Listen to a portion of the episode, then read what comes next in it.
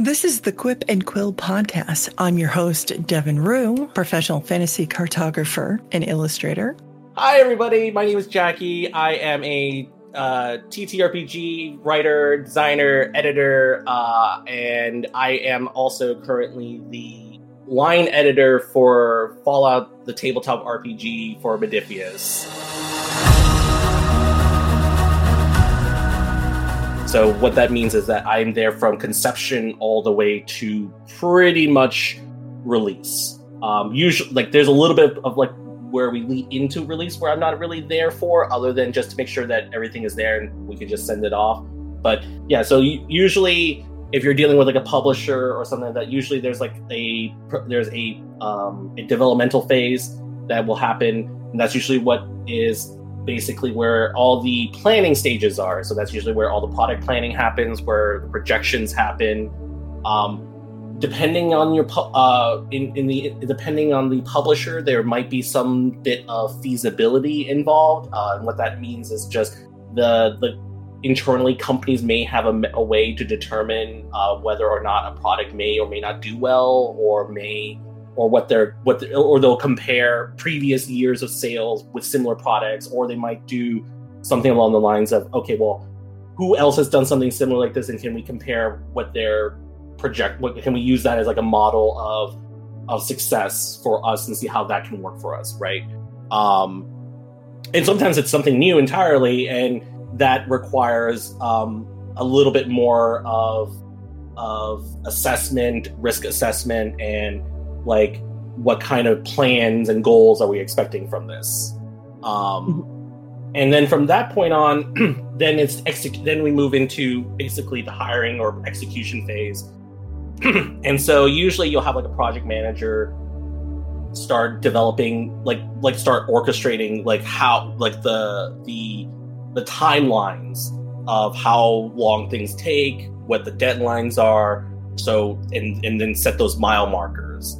For the for the projects, um, and uh, and from there we you get into the phase of like uh, assembling the the writers. So like if you're doing something big, like if you ever look at something big from like Wizards of the Coast, like when they do like a big campaign book, you see like there's a laundry list of writers and editors. It's a big team. It's a big ensemble, um, and that involves some a, a project manager. A probably so it'll either be like the creative lead.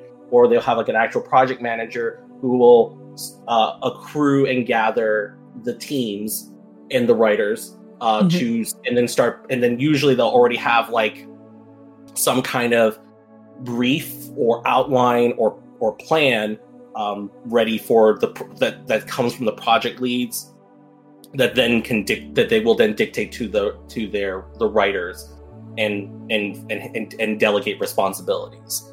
And when the writing is, and then the writing has like a set amount of dead, uh, de- uh, deadlines. Um, everyone is, every publisher is different. Uh, from my personal experience as a freelancer, so it can range from. But usually, um, I would say sometimes the public, the writing process can be anywhere from like three, like for a small book. Like when I say small book, I mean less than like two hundred pages. Probably like a month, month and a half. Uh, for a big book, like that's like two fifty to three hundred, you could probably see it closer to like three months, maybe four months, depending. Uh, mm-hmm. It depends how intricate it is, right? Um, right. And and it depends on like a lot of other factors. But like, so average though, you're looking at like three to six months is the average. Um, that's not the that's not the gold standard. That's just for like the most part, you'll you're expecting three to six months. Um, right. And then. And then that will then move into um, the editing phase. And editing can either happen during the writing phase because because usually you'll have you'll you'll have writers writing at different rates and schedules. Um, so you can have it where you can stagger the editing process along with the writing process, so you can minimize the the time um, on that. And so and usually so that's usually one step that a lot that will happen. In some publications, mm-hmm. uh, and then the editing process. Well, you'll have you'll have different phases of editing because there's different t- kinds of editing. So you'll have developmental editing, which is more structural, uh, big picture, uh, and so that usually happens in the early stages of like the first drafts, and and then when they start moving into the revisions and and things like that, that's when the copy editors will come in to make the bigger ch- to make the more grammatical changes, um, clean up the sentences, make them sound more cohesive, uh, make them set. Uh, if there's a style guide for a publication, then the copy editors will adjust things to fit the style guide. Albeit, though, the writers also should be writing things in a style guide if there is a style guide provided, um, and then then you will then from that point on everything kind of differs based on your who you're working for, your publication, your, the company, um, because after copy editing, it's it will usually go into layout, um, typically, and then from mm-hmm. layout. Uh, there, so the so the layout, so be, and so our commission happens usually at the same time writing will happen, or right or some point after the initial writing has happened, uh, so that that because uh, the project manager will usually have to uh, commission art or have the art director commission art, and right. so and that's usually where so some publications they'll they'll only commission art after the the revised drafts are in. Um, some might do it when the first drafts are in because maybe it's like a cover or something. They really want to get that uh, nailed in early, and and things like that. Like especially like the more intricate art pieces, perhaps they might have to commission those a little earlier. Um, right. Or if they're only working with like a small group of of artists, and thus the artists have a larger uh, packet that they usually have to send in. Um, then in that case, they have to also do it a little early. They might do it a little earlier just because they need to give the artist enough time to do the art, get it approved, and then like submit all of that in. Um, so, so also, so usually when you look at like a big T T R P G book, you'll usually see like also between the writers, the artists, the editors, there's like a massive amount of people involved. Right. Um, like, like if you ever look at any Wizards of the Coast book, like especially the campaign books, it's like, what average eight to eight writers at most, sometimes a little more, sometimes a little less. Artists easily over over ten. Um, yes, editors will range from like uh, like two to four, depending on the scale of what it is and whether or not.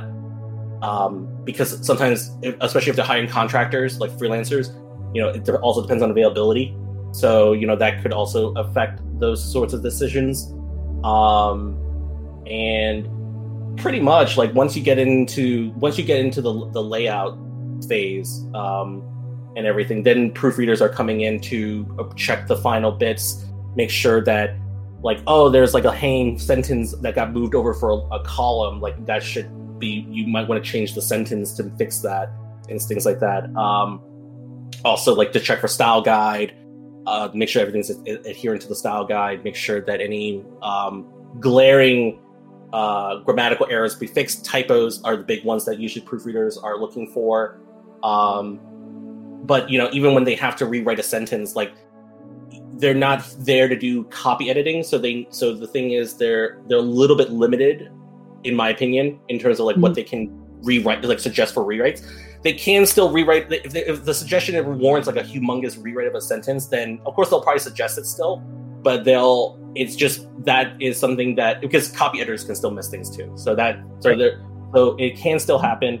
Um, it's not always a thing. Um, as, like I will say, I've been very fortunate that usually a lot of the whenever I'm hired for proofreading, I don't really catch. I I, I don't feel too terrible if I don't catch as many errors.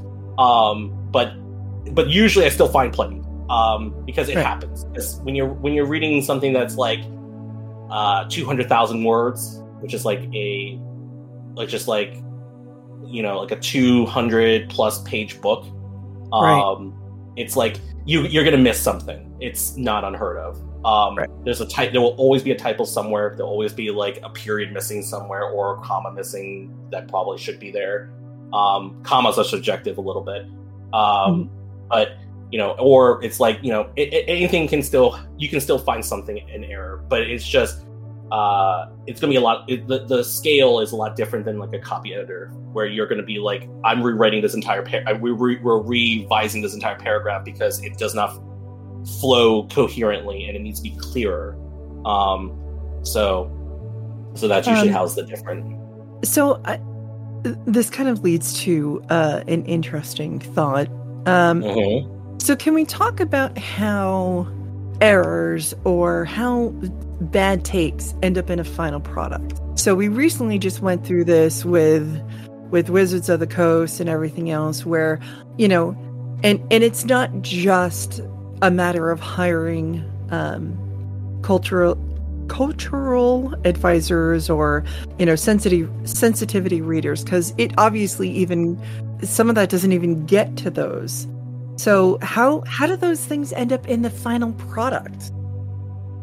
Uh, that can I can say that for a lot of the times, um, I, I for especially for like some of the stuff for like for Wizards of the Coast that for more recent history, uh, like the for that kind of thing, I feel is the fact that sometimes the copy editors or the proofreaders or the editors, whoever, any, because it can happen at any of those stages.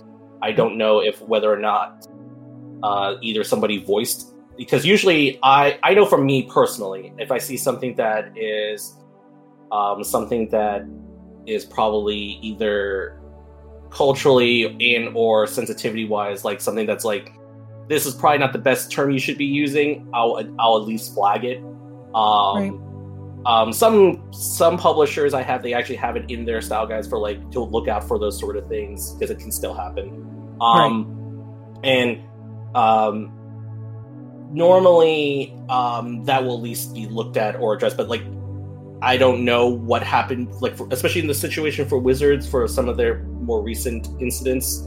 Mm-hmm. I don't know what ha- I cannot say anything. I don't know. I can't speak for the uh, for the people who worked on it. Right. But right. I can I can only surmise that that either somebody voiced if, if nobody voiced anything, then that is definitely a lapse in judgment from uh, the the edit the editing process uh, right. Because I'm assuming there's at least going to be several different pairs of eyes looking at besides the project leaders and the proofreaders, like that right. Somehow that got grossly overlooked, um and you know if that that and, that and I think that's part of the reason why they said in like a re, in a later press release why they wanted to address the process, like their their editing their editorial process again, because apparently there must be gaps for where that can fall through, um yeah.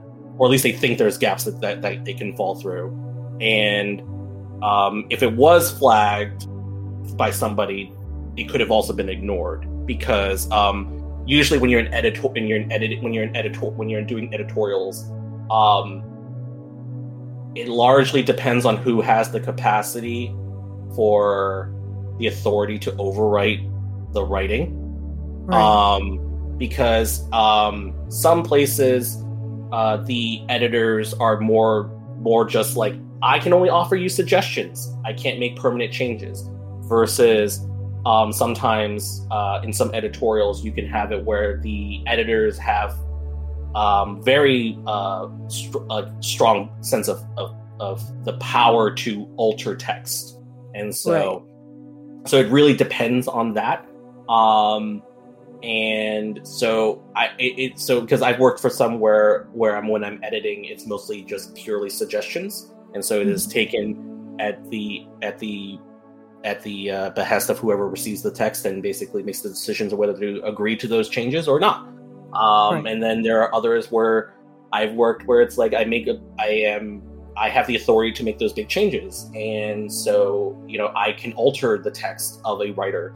And, you know, sometimes it's, sometimes for writers that could be nerve wracking uh, because obviously it's like, well, these are not my words anymore. And it's like, you know, sometimes it, it and sometimes, it's a weird slippery slope sometimes with that. And so right. I, I can see why usually, which is why you'll typically see in the industry, usually a lot of the editors, what we'll do is like, we'll provide suggestions or edits that are very pretty much just like, here's some suggestions, grammatical errors and things like that. Um, um, usually though, I'm, I'm a little like for me personally, like if it's a style guide issue, I, I'm usually pretty much more a little bit firmer in terms of like any kind of pushback from a from a writer where it's like, look, I don't, I understand that you don't like how this is worded, but you're, this is the style guide. I don't know what else to tell you. what, what exactly is a style guide? Like, I, I mean, yeah. I have a general idea, but like yeah. specifically. So, so a style guide is usually a pub is what is basically the publication's uh, outline of and guidelines of how the way the word words are supposed to be written and the way sentences are structured. Uh, for a product and for publication specifically. Um, so, so it's not just like in basic English, like. Well, it is in basic English, but it also has like there's certain ways that a sentence needs to be structured, or the way certain word choices are used. Okay. Um. So, I'll, for example, for D and D, uh, they have a twenty some odd page uh, style guide, and.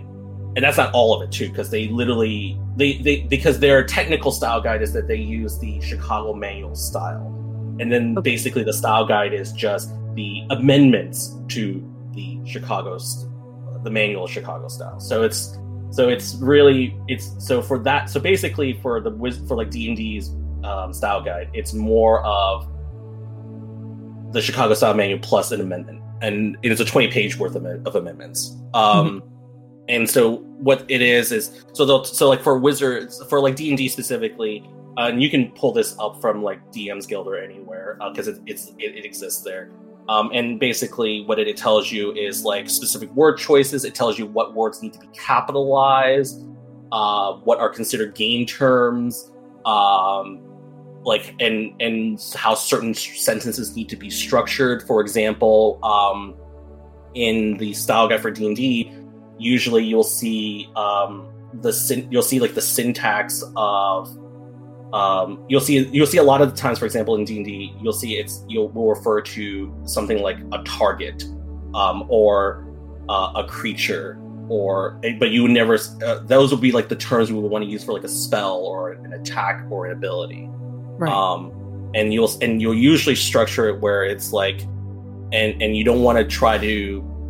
Genderize a, a a target, so usually the style guide will recommend just use the word "its," um, with the exception of like a named N P C or something like that, where where gender is affirmed, and, okay. and that's and that's and that's usually the only that'll be like the exception, um, and but yeah, it's in the style guide where it talks about like you know refer to targets. Uh, or creatures in your in like spells or abilities and stuff like that. It'll also talk about um, how to structure uh, the how to format like graphically how to format uh, things like that. So a style guide could also include like how to graphically format things, like how spells like if you ever look at like a spell entry, that's part, that would be part of a style guide, like how how the how a spell a spell entry should look. Um, mm-hmm. That's in a style guide. Uh, how a feat is how the feat entries are done. That's in the style guide. Um, it took me a moment. Uh, I thought you were talking about actual feet, and then I realized you mean feats. Feats, yeah. I was like, why do feet have to be uh, a specific? Yeah. Yeah. Also, yeah. Well, also like uh, the weapon entry, like what magic weapons and items, the, those would also have a. They they are in the style guide, like how to format them and stuff like that. Um, how to Does, do like uh, the headings, like the headings are a big one. Um, right. Headings are always a big one. Um.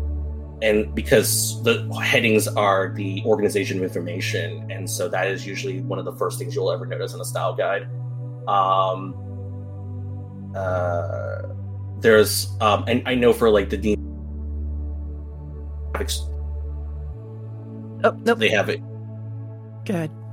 Oh, they have ex- they they'll have like they'll have like uh like uh, special cases for certain things and for specific topics in the D and D one. Mm-hmm. Um.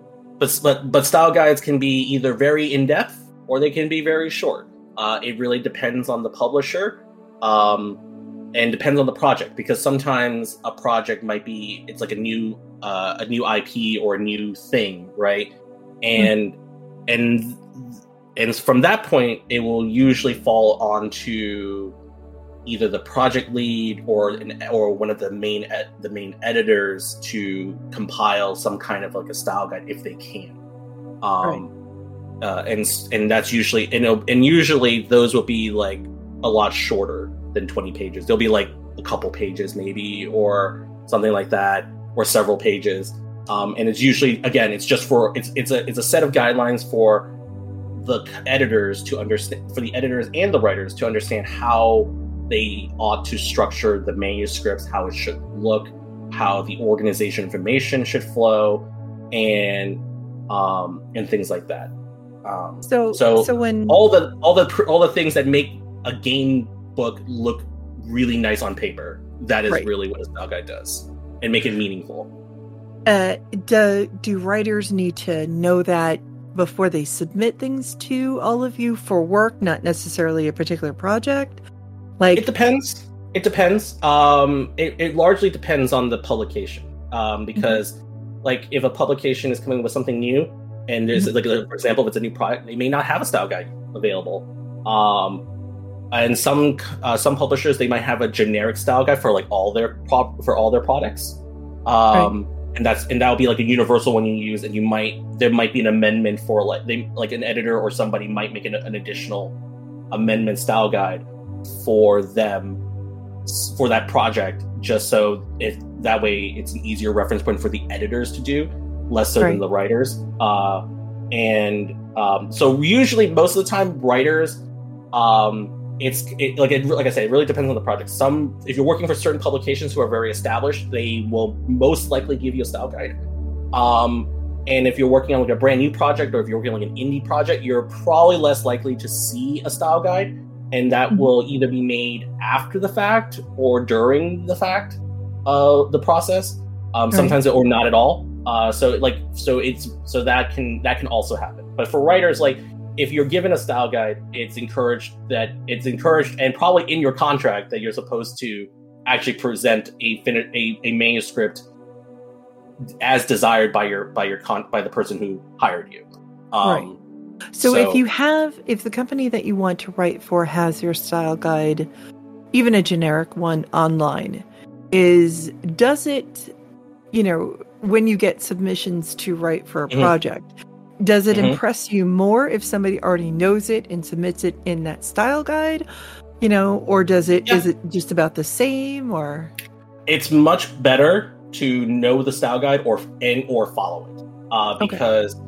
the reason is because if you don't follow a style guide, that means that the their, the editors have to take more time out of their time to basically edit something that you should that you should if you, especially if it's accessible. Like if the, if if you're hired and they hand you a style guide, and then you yeah. hand us back a manuscript that isn't done in following the style guide at all, that well tells us a lot of things. One, that you don't follow instructions, first of all. Two, it also means that you don't read any of the documents we send you, and three, or you don't read them, in, or you don't read them carefully enough, or three, that now we have to spend a lot of time to comb through your document to find all these, mis- to, to basically make your manuscript fit to style. Right. And on top of the fact that we have to do addition, all the other editings, like developmental editing, copy editing, all those things. Right. Um, so it's it adds a lot of time, and for a lot of things, and um, as you know, Devin, in our industry, we're, we're even though it takes average like six to six months to a, a month, a year and a half sometimes for a book to come out, the pacing is quite fast uh, for projects. Yes, yeah, and so the, because the reality is uh, the the production pipeline for most products is you have a six month pr- production window, yes, probably, and so. You don't have so project managers edit like editors in chief, project leads do not like having their projects delayed because of minute, minuscule things that should not have been that could have been taken care of, um, right. uh, proactively, especially if it's from like the writer side, or especially if like and, and stuff like that. But the reality is like the because the production timelines are so short. It's it you're because any a lot of delays can really add up, and then it causes well product delays, release delays, and that is never good for a, a, a company because that affects your bottom line. That affects because you could cause it could cause uh, a situation where a product that you were hoping to release in like the the, the autumn months to come out in the winter, and now you're compete and you might and that not be, that might not be an ideal time period for you, and. Because of various reasons, either because of shipping, because of other competitors, because of the fact that you know, you don't have as many months to accrue capital as you would have had because you maybe because you are because this because like if you release something earlier, obviously you have more months within the fiscal year to, you know, get some profit back through it, versus if you release it so close to the end of the year, obviously you don't have as much time. So right. Or wherever your fiscal year falls. So right. um, how did how did you how did you get here? What's your origin story in all this? my, origin story, yeah. my origin story.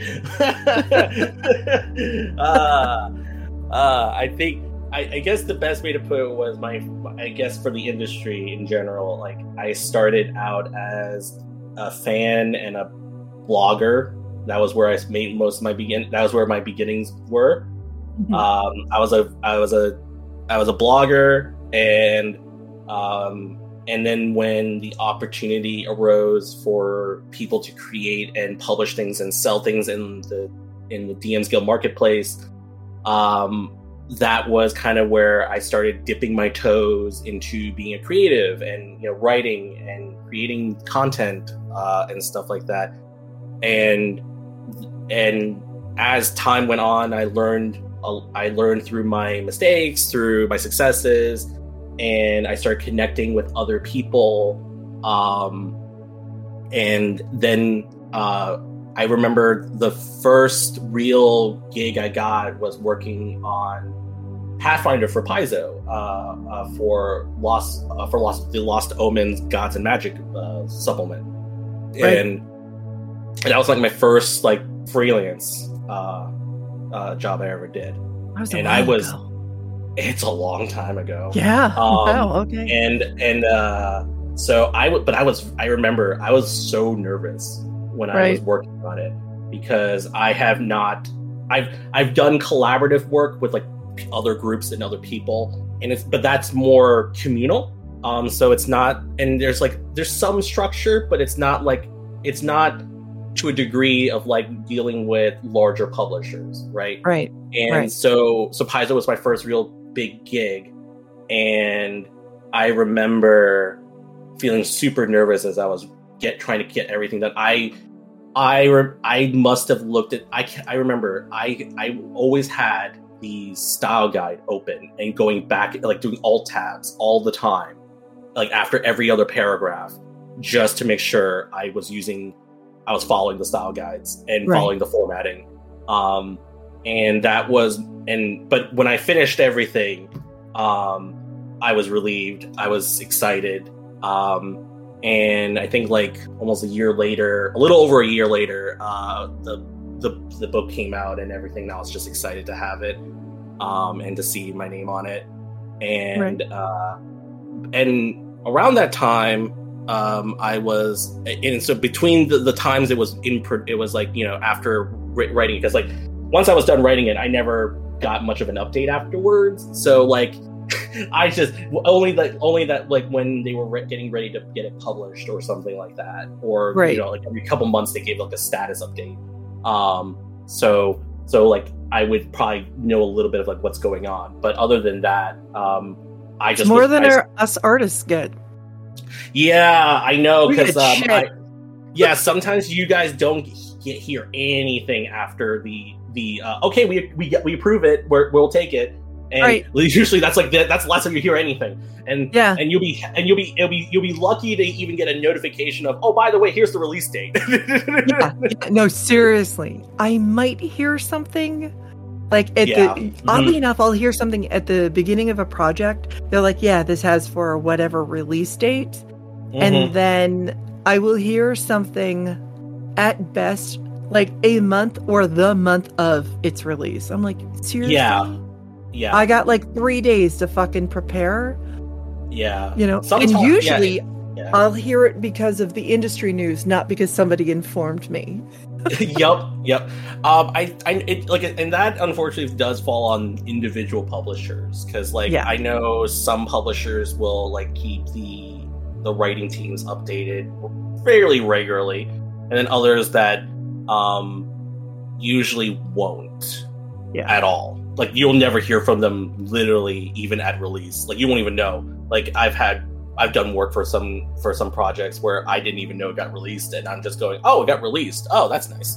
Right, right. I'm like, wait, what do you and mean? I'm scrambling over, and then I'm scrambling to social media where I'm gonna be like, I have to like quickly find the tweet, like come up with some kind of like like. like some kind of S E O eshy kind of like tw- like tweet was like re- retweet like quote tweet and just be like, hey, it's released, go check it out, uh, please right. do. I I had something to do with this. Not that I knew that it was fucking released, but yeah, uh, I had something to do with this. yeah, oh yeah. I was like, I, it's like I vaguely remember that I worked on this. Um, right. Especially but like the Lord of the Rings, uh, um, stuff, Magic yeah. the Gathering cards. I did. I was never told a release date at all. I had to find out when they announced it publicly. The only, so the only reason I knew about anything about Wizards of the Coast for, for Lord of the Rings is because I'm a Magic the Gathering player, and so right. obviously I'm more like I'm more squared in of like when these release dates are. But yeah. even I will say though, I will say though, for the Lord of the Rings though, we didn't really get a real date. It's like we didn't no. get like a real street date until like three to four months before, and that's like. Still pretty late for them usually, yep. um, because because this is because so for those who for the for the listeners so for for to understand Magic the Gathering's release schedule, first of all, they usually will, um, they usually do like like around the third like third quarter of the year, like so like around like August, September, like that time of the year, they'll like give out like a, a brief release schedule of like what's coming the, the, for the first half of the next of the up, of the upcoming year. Yes. Just to, you know, obviously build hype, get fans ready to, you know, empty more of their pockets because we okay. don't do that already. God. Um. Anyways, so so usually they'll you'll have like a vague understanding of like there's what's coming because and they'll they'll usually do like six or seven products they'll mention that are like on the schedule or at least that they're planning to release, and then a lot of other smaller products that are probably good, maybe maybe valuable. They'll they'll interject that like sporadically throughout the year, but. Lord of the Rings is like a big was one of the bigger like Universal Beyond kind of yeah. properties that people were really excited for because the the first two were like the first two were like Walking Dead and Warhammer, and those had like mixed reception. Like fans loved the Warhammer ones, but it was like but also people didn't like it because um, it just didn't they, like people had like have a specific kind of aesthetic attachment for Magic and what what it's supposed to be, which is like high fantasy and stuff. Yeah. So. Warhammer forty K was like in a weird spot for them, so fans were like in had like mixed reception to it, but but it was still a good product. But it was just one of those weird things. And then, but Lord of the Rings is like iconic. It defines it. It literally grandfathered the entirety of literature for for the French for the genre. Okay, yeah, at least for the for this century for the last century. Um, the century before it's different. But you know, like for the entirety of the two of the of the tw- of the twenty of the of the tw- of like. of the entirety of the twentieth century was literally all a lot of it is inspired by Tolkien's work. And so I mean D and D is inspired by Tolkien's work. What do you want? Right. And it's like right. so so of course it's it has it's important, it's big, it's high fantasy, it you know, thousands of fans and so like millions of fans. So like you know so when you're thinking about like the fact that this that you know they they don't tell much about it until like two to three months before, yeah, and the and the thing is too with Wizards' release schedule of Magic the Gathering products now, like the even the the diehards are getting like to the point where we're like, oh, it's coming out this this month. I I, I don't even know what's coming up next. right. So, right. So so for a lot of us, it's like we it's already hard enough for even the the more diehard fans, the content creators, to even just keep track of what is releasing at the rate that Wizards of the Coast releases Magic products. And this is like a and this is one that's like. I would say it's a bigger deal just because, like, fa- this is like a large fan base. It's Lord of the Rings. It's a large fan yeah. base, and yeah. it has a lot of crossover. So you're not just going to get just regular Magic the Gathering players. You're going to get people who are fans of Lord of the Rings because they want to collect those things because they know you're never going to see this again, probably. So right. you know you want to collect it, even if you don't play Magic. Um, and you know that's, that's just doing. one of, the, I, which is totally valid, by the way. And it's like. And and it's just like, you know, of course, so you have a lot of crossover, and it's just like, for even diehards, it's like, wait, we're we're already in Lord of the Rings? Because it, it, it we we just, like, for, for, for anyone who does pay attention to Magic, it's like, we just wrapped up the law, one of the largest, like, uh, Infinity War Avengers kind of storyline. And it's just, and then we move straight into Lord of the Rings like a month or and a half later. And we're just like, oh, okay. Right. And it's so like, oh, okay.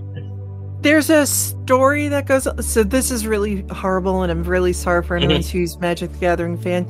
I don't play. I only don't play because, uh, well, one, because when I was younger and the game really started to take off, or at least amongst my friends, I watched mm-hmm. people sink a, a ridiculous amount of money that I did not have at the yeah. time. And I was like, wow, this is like crack. I probably should not pick this up. Um, de- Devin, Magic the Gathering literally coined the term ca- cardboard crack. There, uh, it's yeah. not a lie. Right. It is right. not a lie. All right. And I'm already a really a really huge gamer, so I Yeah. There's yeah. some things I just know to avoid cuz it's like this is yeah. going to this is going to end up really bad for me. So I do get asked by a lot of people like, you know, getting started in the industry and yeah. a lot of what we wish we knew kind of things. Oh yeah. And there's a laundry list for most of us. So oh yeah. Oh yeah. yeah. So what, whether you want to talk about what specifically for what you do now or how you just got started in general, what what did, what do you wish you knew before you started? Other than like that you were not going to make a lot of money whatsoever doing this. Yeah, that one we kind of figured out pretty quickly, didn't we? A lot of right, yeah. Yeah. Um, uh, I think the the I think the big one is I think going in I never really when I like compare then and now I think the big one was I never fully like understood the the full scale of like a production like the producing like, of, a, of a T T R P G like from beginning to end and right. having to have been a part of that multiple times and and now in a more per, more frequent position where I do have to do interact with it from all from pretty much like beginning to end. And so it's it really tells you like how much like how much work is put into a lot of these products and then realizing that we are still undercharging for how much uh they are worth given the amount of work that's put in. Right. Um because and I think like I know Wizards of the Coast recently said that they're th- they're they're going to be doing a, pr- a price increase, and I, and people were upset about it. And I'm just going, the no, the cost of labor, and it, I'm like, you, if you want people to get paid fairly, pay fairly, and also the fact that you know the rise of cost of paper, shipping, and everything else, and is also going up. It's like it's kind of expected. I don't right. know why you all thought that. Why do you think this is like the fact that they've been paying sixty dollars at all for the entirety of this time is a miracle in itself. Right. And like, I want to, I want to give um, mm-hmm. a little bit of perspective to the cost of art alone. Yeah. Mm-hmm. Yo. Because as, as somebody who um, gets hired, Uh, often mm-hmm. to do any of the, the artwork and stuff. Like a full mm-hmm. world map, depending on who I'm working with, is anywhere from two to four thousand dollars. Mm-hmm. Uh, most character art is done between three uh three hundred to um I think the average is like twelve hundred. Yeah. Uh, which is not unusual at all. And it all depends on like how much is being done, how much work, you know. Um, same mm-hmm. thing with like landscapes or or uh, scene design is, yeah. you know, same thing. We're, we're talking about one thousand dollars, you know, or more, depending on the piece. Mm-hmm. And time-wise, you know, one of the things that I'll hear a lot, like, oh, you know, well, that sounds like plenty of money, except for the fact no. that, you know, it's not. To get paid um, for a world map takes, uh, t- for me to create a world map, it's anywhere from four to six weeks, depending on the level of detail that we're going into. So yep. at best, you know, I might be paid one thousand dollars a week, but more likely I'm, I'm paid like mm-hmm. far less than that, you know? Yeah. And that's only, you can only do, um, so many projects a year, you know, or get contacted mm-hmm. to do them. So regardless, yeah. you're still, it's feast or famine. You have money that you have to hope stretches out for the time that you don't have any income coming, you know, or don't have anything else going on, which is one of the reasons why Patreon is so huge to artists. Yep. Um, but mm-hmm. just production-wise, a book for the art alone is a lot of money. Yeah. Much less everything else, much less the writing yeah. and the physical, you know, productions yep. of it. But the cost of the book, the physical book itself, isn't where the biggest costs are. No. And I think that people entirely forget that, and that's one of the reasons why everyone's like, oh, you know, it's just a P D F. Because to you, it's just a non-tangible digital item, and you don't think it's that big of a deal, and you think right. that paper would cost more. But that it's kind of like, um, statistically, excuse me, oh, there we go. One of the things that always surprises people when we talk about like how much things actually cost, for like a restaurant, let's say, you know, the majority mm-hmm. of their bills, their food cost is only ten percent yeah. of of their overall bills and everything else. So it's kind of like the same thing with uh, these books and P D Fs. The actual physical yep. books are far less compared to all the other expenses you have. Mm-hmm. And that yep. has to all come before you could have a P D F, much less a physical book. Yeah. Yeah, and that's one of those things like people have to understand is like the they technically speaking, if, especially if like the publication owns a website to distribute their own P D Fs, one, they don't have to pay any overheads, which is, you know, one of the things that like, or because otherwise you you would have to put it in a marketplace and then you have right. to pay, you know, some you have to pay some sort of fee to attach to it. And so the thing is like if you're even then like so if you're doing digital, you know, the profit margin is obviously much more favorable because if you own your own website and you're hosting it and you're host and then you're distributing your own P D Fs, well, obviously anything you make comes straight to you. But, right. you know, and but the thing is, there's a lot of but the, the production value of what you're trying to do, especially for a lot of these bigger companies, right? Customers expect also physical products. And the physical product world, unfortunately, is actually where the, the margin of profit is probably the low, the smallest because. Right. You have to figure, you know, printing printing is already expensive as it is in general, um, be, and it's only gotten worse through through the pandemic um, because of shipping reasons, labor reasons, and and the fact that paper is astronomically expensive now, and right. and um, but and soon to be ink apparently, and so it's just like so you have all those factors to factor in. You also have the the factoring of like where people do their pub their publishing, right? Um, some people, a lot of T T R P Gs based in the United States, a lot of the T T R P G companies based in the United States do a lot of their printing through China. And so they mm-hmm. have to deal with the freight, they have to deal with the cargo, the storage. Um, and the thing is also like, and the thing is, if you're dealing with like a, a, a another country, you're dealing with their cultures and their holidays, their other situations, any of the political issues that's going on at the same time. So like you have a myriad of, of variables that can inevitably cause more money to be spent. Um, and then the thing is, even when they do get to the United States, you have to deal with distribution. So you have to pay the distributor to house, store, and ship your stuff. Right. And then, and if you're if you're a larger publisher, then obviously you also have you have you have deals with like big distributors like Amazon, Barnes and Noble. You know, like on top of it. So you have book deals with them, so they get a cut somewhere somehow, uh, maybe up front, so they can get it, you know, or whatever. And you know, so you're, so you're, so that and you're still, so you're owing in that in that department as well. And in the end of the day, by the time it comes from a, a concept that came out probably fifteen months ago to your bookstore or comic book store or or, or game store, and then it's just like you're paying like sixty dollars when the totality of it is like massively much more. Right, and it, we're not even. Factoring things like marketing and yeah and um yeah. all the other after creation um yeah expenses. Yeah, like the, all the marketing is and marketing in itself is like it's solely dependent on the scale of the pub, of the publisher who does it. Um like we know WotC has the budget for it because they do it, and you know but right. others some others don't, and they have so they have to but they still have uh they most of the publishers who can afford it will have like a, a marketing team or a social media team of some variety.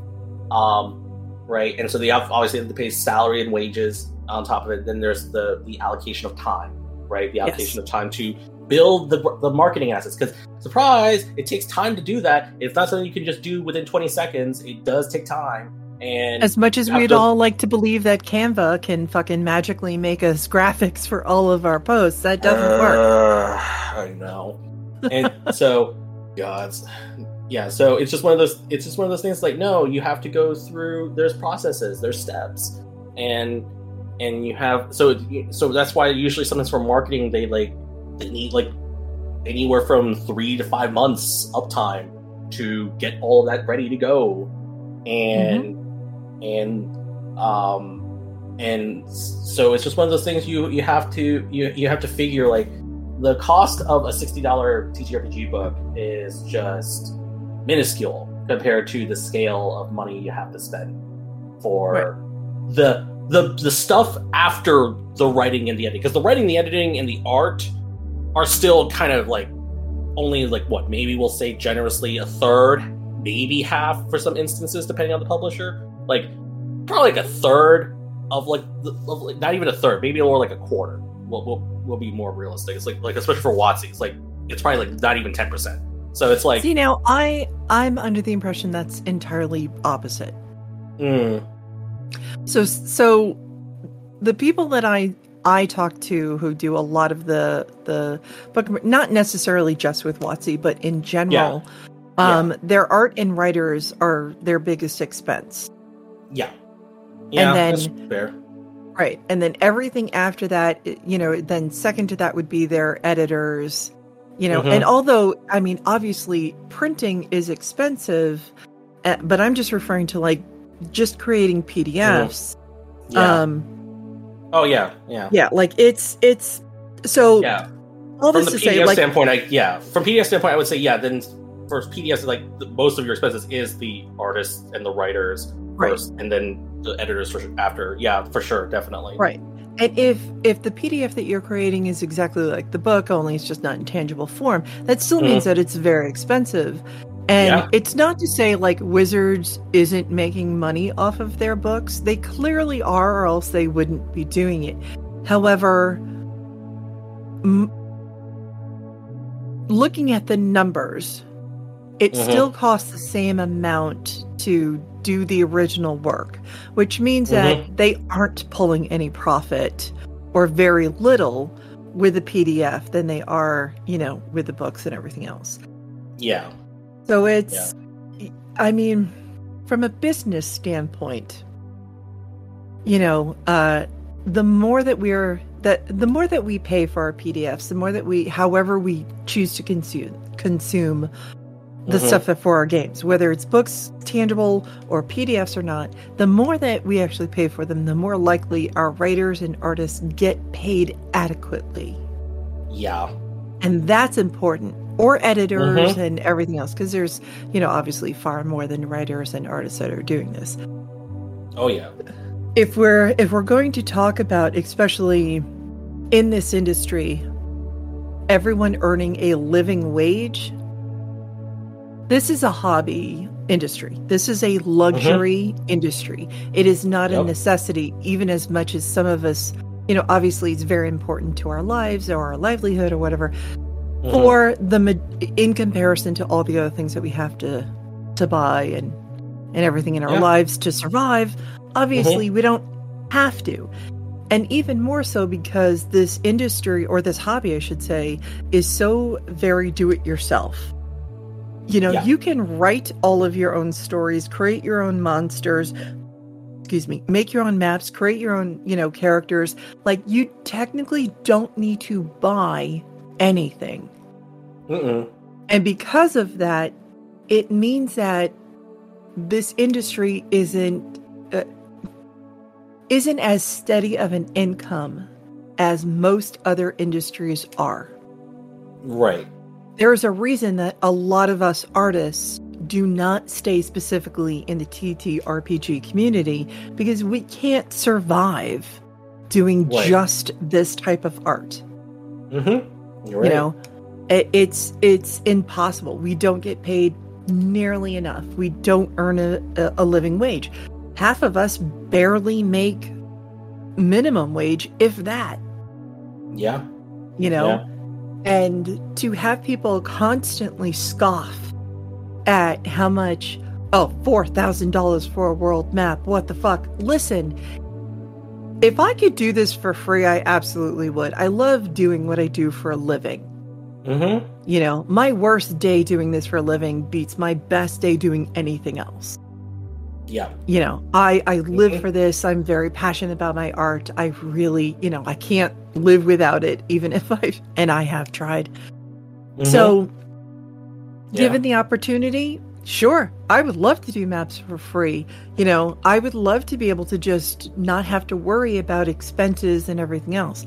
And I technically give some of my art away for free simply because I can. They're older pieces and, and, not as big a, a, of a deal, so to speak. But right. Ultimately, it comes down to, like, for the pieces I'm making, again, it's feast or famine, and I am still not making a, a living wage doing this. And I am one of mm-hmm. the most well-paid cartographers in the industry. Yep. And That's it's true. like, yeah. Uh, and I hate to say it, and I understand because, you know, everyone's feeling the, you know, the tightening of a belt lately, but also at the same time, you can't can't fault artists for trying their best to do this for a living and ask for a decent income. It's just like yeah. every other job. You if yeah. whatever other people do for a living, everyone wants to be able to earn enough that they don't feel like they're struggling. Why should we be different? I don't understand exactly. this, you know? Yeah, like, because even, like, like, even for me, right? Like, I'm a regular contractor for... I'm a contracted editor. I'm contracted with uh, Modiphius, right? As mm-hmm. an as their editor for Fallout. I'm also a contracted writer for a small indie publisher. Uh, for... And so I... So you figure I'm a contra- I'm a contracted writer, right? And, right. and editor... And I still do not make anywhere near remotely the median income for the state of Florida. Um, right. And and and I make pro- I I think I think teachers in Florida still make a little bit more than me, and that's not saying a lot because the state of Florida doesn't pay their teachers well at all to begin with. So you know, right? Like right. And so I I'm not. It's not. It, it's one of those things. That's like, you know. When the reality is is that even for editors and writers, um, we are they are none of us are paid nearly anywhere near the word of a livable wage, um, right? And there's only like one or two like indie publishers who, well, I wouldn't even, I mean, one's technically not really indie, but they're larger. They're they're not. It's fine. Whatever. Point is, I'm not going to get into the semantics of what of that. But the point is, like, right. there's a, there's like one publisher who's like. You know, they're small, but they are very consistent. They do very good quality work. And, you know, they pay the highest in this industry. And I can attest to that. And because I worked for them. And so, and there's no one else, no one, and I've worked for plenty, um, that can, that come remotely close to their paying price. Um, right. And the fact of the matter is, if it, it, the thing is like, and, and even that pay is like, we need more of it. We need more of those kinds of jobs because the reality is you're not going to, if, if like, especially when you have publishers who are like asking for like, you know, they want the best of the best, right? Especially uh, like the large ones, like WotC, right? Right. And they want the best of the best, and yet their pay still, while probably better than most, is I, I haven't personally worked for WotC, but from what I understand. Um, they do pay pretty, they pretty, they pay, you know, somewhat decent. And so it's like, it's like, okay, even if the, if, if we're, if we're talking like the top dog that makes billions of dollars in the industry, the only top dog that makes a billion dollars in this industry, right? And the fact that like, they still don't even pay the highest wage earnable from a smaller company, you're like, okay, clearly something's missing. Um, well, there but I is, but, but they're, well, they they have more overhead. They have they're bigger. They have you know they have lots more different costs. So there's a, there's different reasons why they have to pay. They charge they charge differently. But the reality is like we could, there needs to be something. No, I, I genuinely believe that there isn't a conversation happening regarding mm-hmm. pay in this industry. Oh, yeah. Because yeah. so many of us get a job or get offered a project. Mm-hmm. And so many of us like, oh, I need that as a credit. I need to have my name on it, or this will lead to other work or whatever. Like, we're just told, you know, what they're going to pay us by a lot of mm-hmm. companies. Yeah. And I think that we need to change that. Well, yeah, I agree. Like, I think we have to, I think, I think the thing is too, a lot of these publishers and especially a lot of other people, they don't expect pushback from like freelancers, right? right? They don't, like, especially when they say that's too low for me. Can you bump it higher? Right. And right. some, So, and because I can attest, um, I've been ghosted before um, from yeah. asking that before, and others have been kind of. And the thing is, like, um, and the thing is, like, that's just. And the thing is, is, like, because they don't expect they don't expect to get any pushback. They just expect people to work for for whatever rate you name. And and the reality is, is like the industry has still a long way to go when it comes to equalizing pay or making more equitable pay, um, livable pay, and and it needs to really it, it needs to be brought up more often. Like right. it, it's it because what'll happen is it'll come up it'll come up in the discourse once in a while, and then it gets quieted down, and then and then we repeat this cycle like six months later. And right. um, because when because probably because someone worked on like a big prolific project and finds out that like they only work they got like pittance for their for their efforts, and it's just like.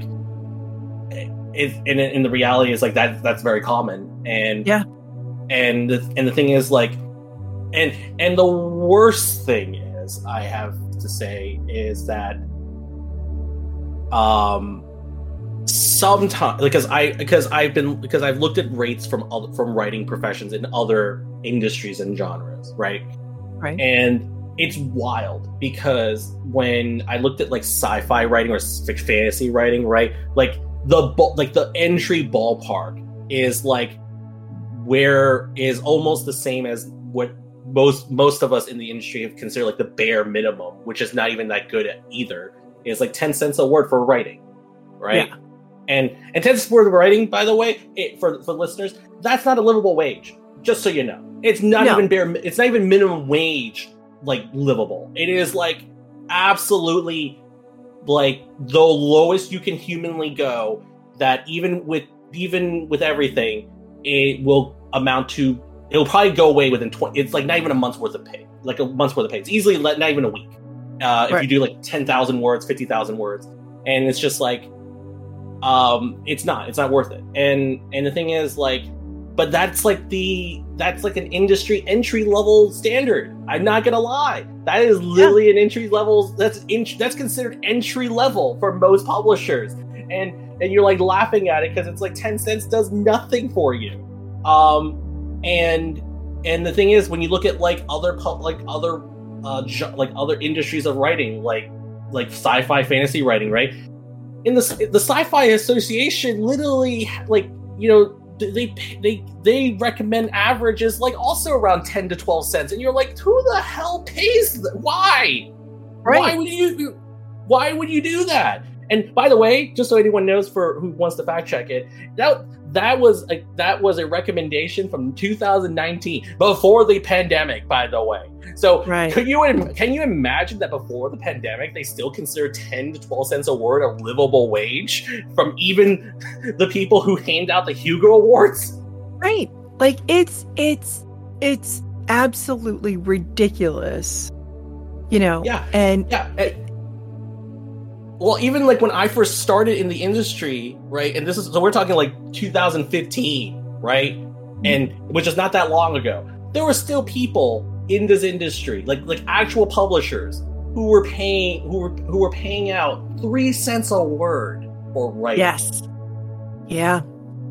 That like the last five years in this industry have been the most monumental amount of monetary change. But it is still so far behind because when they made the change, that was mostly for the simple demand of the fact that the that people want to be paid more equitably, but not including. But the problem is no one factored in inflation yet, which has, right. you know, for the United States, for anyone living in the United States, it's like averaging twelve to fifteen percent. In some places, twenty. So, you know, it's it's like with like ten like ten cents was something we needed like a decade ago. Now yeah. we now if you want something more livable, probably the more ideal number is probably closer to like thirty cents a word or writing. Right. And and again, this is why we have the hustle culture. Yeah. This why is we, why we have burnout. The, everyone, yep. us, all of us, every time, exactly. every minute. There are there are genuinely times where I'm like, I can't, I can't do this. I I recently got offered a project and I went to start mm-hmm. it, and I I immediately I no. yeah. You just I said no. Like, I know. I uh-huh. can't can't huh? Because sometimes, as you know, and I do, I create art a lot, but I create art, you know, for myself as well. Yep. And we have to, we have to, yes. we have to create stuff for ourselves. Otherwise, right. us as creatives literally lose our minds. Yes. Uh, there's nothing worse than feeling like all you do is stuff for other people. And it, that promotes burnout far quicker than anything else. Mm-hmm. Yeah. And, um, you know, I went to do the project, and I, I honestly, it wasn't super difficult or anything else like that. Mm-hmm. And I, I sat at my desk the entire day, starting and then restarting and then restarting and then restarting, because absolutely nothing I was doing mm-hmm. I liked. And then I was like, oh, maybe it's just the day. And, you know, and I went and played some video games and watched a movie and blah, blah, blah, and then tried to do it the next day. And it was the same thing. And part yeah. of that is, you know, it's really hard when you're working in... One, you are, you feel like you are always creating other people's ideas, mm-hmm. and then you're getting paid. I mean, for sometimes you get paid great, but again, it's not it's not stable enough in these types of mm-hmm. projects as no. a freelancer. Yeah, and then on top of it, you'll get minimal praise, or you'll get like, "Oh, that's great," from the art director, and then ninety something percent of the time you don't hear anything about yeah. the work that you create. There's very little reward, in especially in smaller projects, where at least art wise, because that isn't always true in, mm-hmm. in other ways, you know. And we have people that, you know, obviously follow our art or our writing, and they'll like, oh my god, no, I need to get this because you're involved, which is fantastic. But again, still we'll get, oh, this looks great. Yeah. That's it. And then it dies yeah. down because, you know, within a few days of anything being released, the world fucking forgets. Mm-hmm. And you're back to like, okay, how do I keep my name out there? How do I keep people wanting to hire me? So you are immediately like, all right, got to move on to the next project. Yep. You know, yep, and it's it's, yeah. oh, it's, it's, it's, it's a lot. It's a lot. No, um, and I can attest, because like, even though I'm contracted with Modiphius, I still do some freelance work from time to time, and mm-hmm. and, and it's not because contractually it's nowhere, it's not stipulated anywhere in my contract that I'm I'm exclusively working for Modiphius.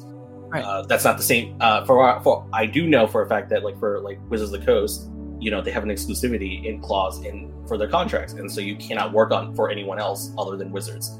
And right. Um, so especially if you're like a, a designer. Specifically a designer, not an artist. Artists are different, but yes, um, unless you're in one of their like internal artists, right? Again, different. But so the yeah. So let's quickly explain, especially to anyone who is new to this industry, the difference between being an employee, being a contractor, and being a freelancer. Yeah, because as an artist, when you're an employee, um, an employee or a contractor, you are considered work for hire, which means yes. that any of the work that you do, the company that you did it for essentially owns it. Mm-hmm. And you can't resell it, can't do anything really with it. It's still yours because you are the the original artist. So it's still considered your art, but it's not something you can resell, and it's now their I P. Yep. Right? As a freelancer, mm-hmm. you can change that in your contract however you want. Um, but a freelancer is essentially somebody who still will sign a contract, but it's it doesn't have anything beyond a per project deadline. So yep. There's no like every week, there's no monthly, there's none of that is involved because you're a freelancer. And if there is a timeline involved where like, oh, you know, you're going to work for us for eight weeks or two months or whatever, that's contractual work. Mm-hmm. As opposed to being an employee, and an employee is obviously full or part time, where like there's no there's no deadline to how long you work. Yeah. Yeah. I'm assuming this is the same for writers and editors. For for most cases, yeah. Um, for freelancers and contractors, sometimes those they, they're very uh, they're very similar. Um, it really depends on the publisher um, because some freelancers can become contractors just by the right. virtue of um, just it depends. Like for freelance, if you're you will, as you said, uh, for freelancers, uh, usually it's for per job. Uh, you'll get a contract, maybe. Uh, most right. likely, most of the time they will, especially from a big publisher. It's usually per job uh, because they have to for legal reasons. Um, yes. Uh, but for contractors, uh, you will notice your contract is vastly different, because you will not have a jobs section in yours. Instead, it will detail responsibilities. Yes. Um, and that is a totally different matter. Um, so when you have responsibilities, then it's, it dictates basically what you are responsible for, what you are in control of, what you have, uh, what are your ex- what the expectations that you have, um, and wh- and whether it is on a weekly, bi-weekly, monthly scale, uh, usually. And the pay is different for each of these. Yeah, sometimes uh, con- for contractors and employees, you're they you will expect to see either a salary or uh, per by a some kind of like per hour premium rate. Mm-hmm. Um, and then um, in some instances, if you're a contractor, they may what they may sometimes do, depending on what your your duties are. Uh, maybe they don't do hourly for like a contractor. They might just do. Uh, they might just give you a better rate for right. the writing and the editing, depending on what it is. Um, mm-hmm. And so that is different too. So, you know, that's the difference usually. Contractors are, because the thing is, the idea is that contractors, they're, you're, they're likely to reach out to you for more work, um, but your availability has to be more open. Um, that's yes. usually what the expectation is. Or in my case, I am... The con- I am the I am the actual editor for Fallout, so that means I actually am regularly working on Fallout. Uh, that's yep. that's it's not even a, a, a euphemism. I am literally working on Fallout all the time, um, and so um, so that's just one of those things. It's part of my responsibilities, part of my duties, part of my and and it's, de- it's detailed in my contract. Um, some contracts are uh, have like.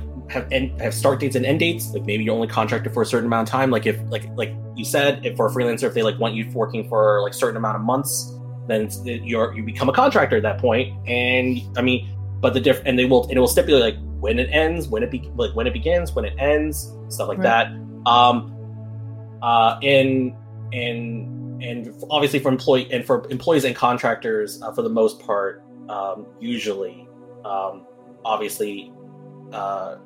you are there until terminated or your contract ends, whichever comes first. Right. Um, and uh, the employee, the difference with employees is that you actually get the, you're actually an employee. You get the the, the, the entitlement that comes from being an employee, which for most places in, in like United States or Western uh, Western countries, that means you might have access to healthcare, uh, healthcare, retirement plans, stuff like that. Right. Um, contractors do not have access to those things. Right, and that's that's a big thing uh, to absolutely state, especially when wanting to work in this space. The majority yeah. of people who work in tabletop R P Gs are contractual or freelancers, which means the majority of us do not have or, or don't get health insurance through any of these jobs. No, we don't. We don't have any benefits. We don't have any. Um, security plans, we have we have no retirement plans. None of that is done, even with the you know yeah. I've never heard of somebody getting contractual work and having any of those uh only yeah. as an employee, right? Or and those unless, are few and yeah. far between. Yeah, and the only thing, and the problem, and the problem with a lot of, specifically the last, th- this particular era of um, contractors, freelancers in general, the problem really stems from the fact that, like, um, getting access to healthcare, getting access to retirement, uh, saving retirement plans of any kind, um, is is a humongous financial barrier for anyone in this industry, because unfortunately, it makes this entirely unsustainable.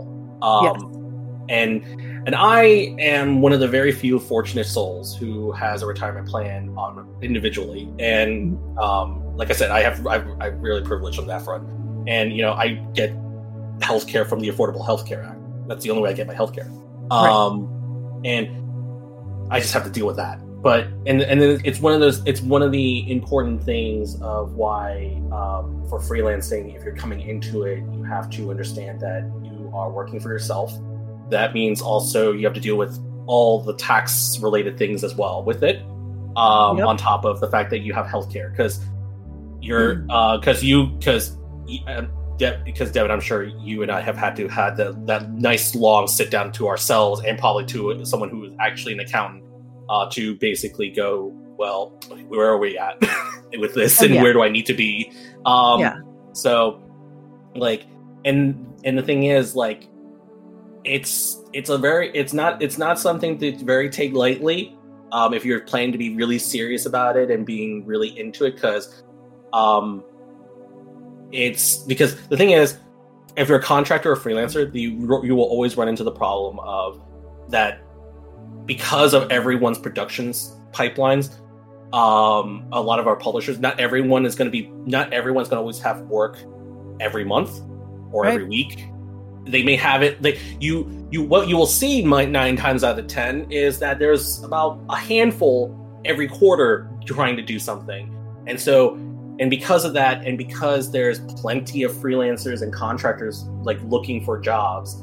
It, you're it's literally like a fish fry. You're you're fighting for, you're all just going you're all in this giant tank looking for a job. Right, um, we're all lobsters.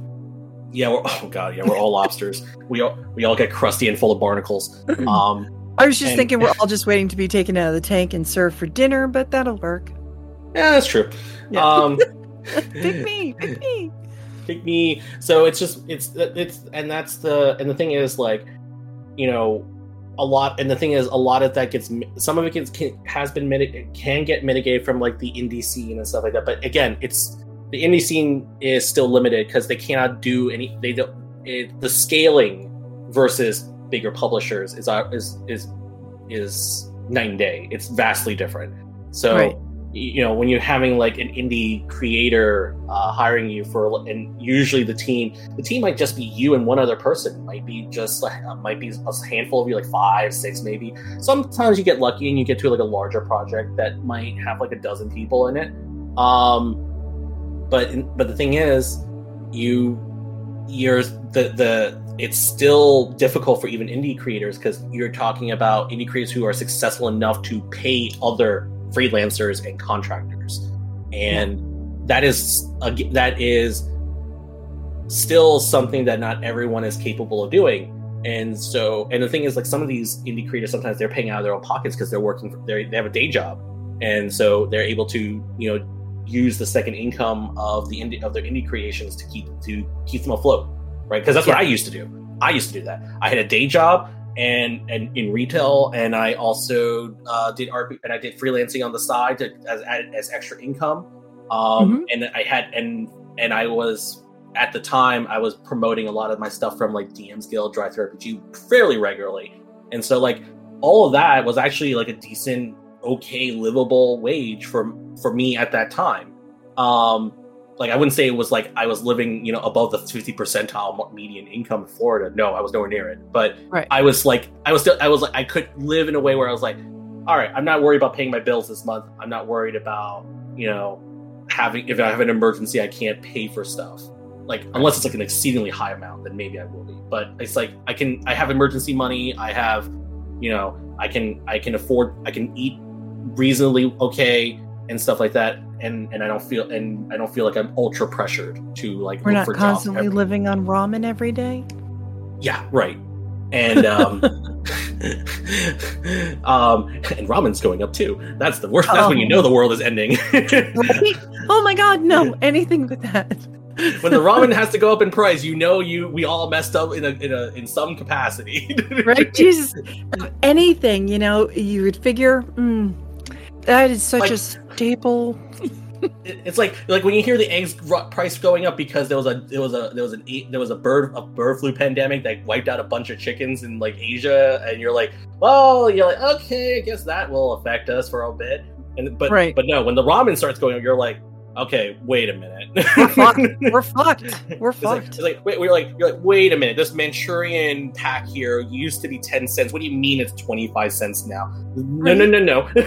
that's that's literally another pack and a half that I could have had.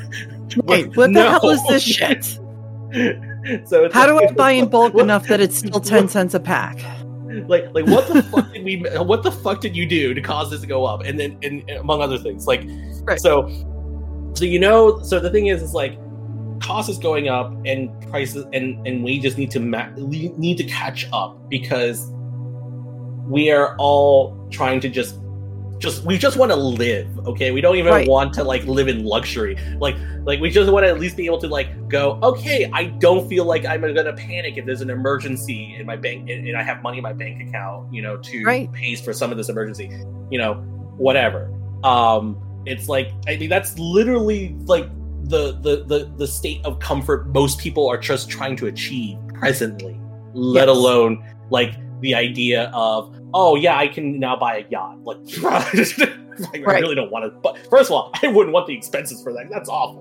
Um, right. Anyways, so like it's just one of those things like the the the the, the disparity of just. I wouldn't even say the disparity, just more like the, the gap that people think the of the perception of like what people think that they need to be comfortable versus right. versus like people thinking, oh, we just want to succeed. It's like, no, no, no. Those two, those two things can be the same thing, but also succeeding is also vastly a different thing. But right. we're, we just want to live. That's the bare minimum we're trying to achieve right now. And right. we're nowhere near that word. And it's just like just we, I just want to I just want to safely be able to pay like my rent or my mortgage and and buy food and not right. feel like I am I have to pick between electric that you know that right. month or right. you know, and obviously we don't have a choice. Internet's how we make a livelihood, so that has to be paid. But right. you know, and, it's like, well, so, maybe yeah. I will live on ramen this month because that's all I got left over. Yeah, I mean, and that's and that's the and it's, yeah, because especially for like freelancing now, especially in this modern era of it's like everything's remote or mostly yep. remote, and the thing is like we literally have to rely on the internet. And so when we hear the nonsense of like a country like the United States, for example, not you know considering making internet a a public utility, that we get angry because it's like you it's like we literally live on the internet now. I don't know what to tell you. Um, right. And and so. It, it's just one of the many things that for for a freelancer you have to really be considerate of, like your the, the things you need to function as a as a freelancer, right? Because like we both like De- like Devin, you and I need the internet. We need the internet to literally yep. do anything.